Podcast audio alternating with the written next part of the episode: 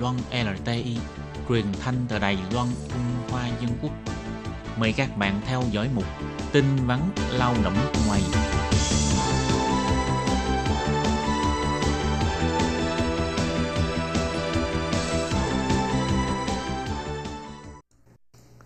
Hoàng Lam xin chào tất cả các bạn. Thúy Anh xin kính chào quý vị và các bạn. Chào mừng các bạn đến với chuyên mục tin vắn lao động ngày hôm nay. Trong chuyên mục hôm nay, Hoàng Lâm và Thúy Anh xin chia sẻ với các bạn về hai thông tin.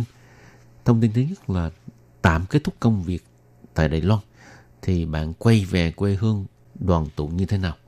Bạn đã sang Đài Loan làm việc một thời gian rồi thì muốn quay về quê hương gặp lại người thân thì bạn phải làm thế nào mới có thể về quê nhà? Nếu bạn nghỉ phép về thăm quê nhà trong thời gian ngắn, trên nguyên tắc bạn cần thông báo với chủ thuê lao động xin nghỉ loại phép nào, lý do xin nghỉ phép và số ngày nghỉ để về thăm quê nhà. Nếu vì sự cố khẩn cấp mà không thể xin nghỉ trước thì được ủy quyền cho người khác làm giúp. Ngoài ra, nếu lao động nước ngoài muốn quay về Đài Loan tiếp tục làm việc sau khi kết thúc kỳ nghỉ thì chủ thuê lao động cần xin trước giấy phép tái nhập cảnh tại trạm phục vụ của Sở Di dân nơi sở tại. Lao động nước ngoài mới có thể nhập cảnh bằng giấy chứng nhận đó sau khi kết thúc kỳ nghỉ ở quê nhà. Và nếu bạn chấm dứt hợp đồng lao động thì cần phải chú ý thời gian hủy hợp đồng. Cần thực hiện trước 14 ngày, hai bên đồng ý hủy bỏ quan hệ tuyển dụng. Đến cơ quan chủ quản công tác lao động nơi sở tại để xin xác nhận. Sau khi xác nhận mong muốn thực sự của lao động nước ngoài là hủy bỏ hợp đồng để về nước thì viết giấy chứng nhận hoàn thành xác nhận xuất cảnh. Còn nếu xuất cảnh trong vòng 14 ngày trước khi giấy phép tuyển dụng đến hạn thì không cần phải làm giấy xác nhận xuất cảnh nữa.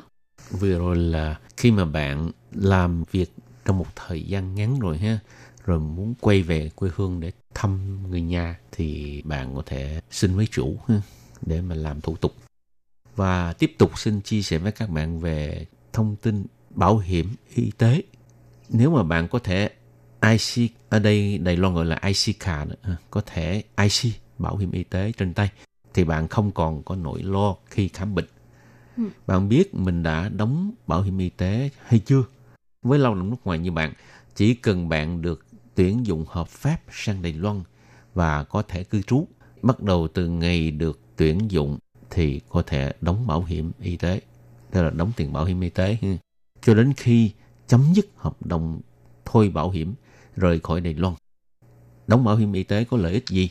Khi bạn bị bệnh, chỉ cần mang theo thẻ IC bảo hiểm y tế và phải có hiệu lực nha, thì có thể tới khám bệnh tại các bệnh viện và chi phí đóng bảo hiểm, chi phí đăng ký khám bệnh, chi phí khám bệnh, vân vân rẻ hơn rất nhiều so với các quốc gia khác.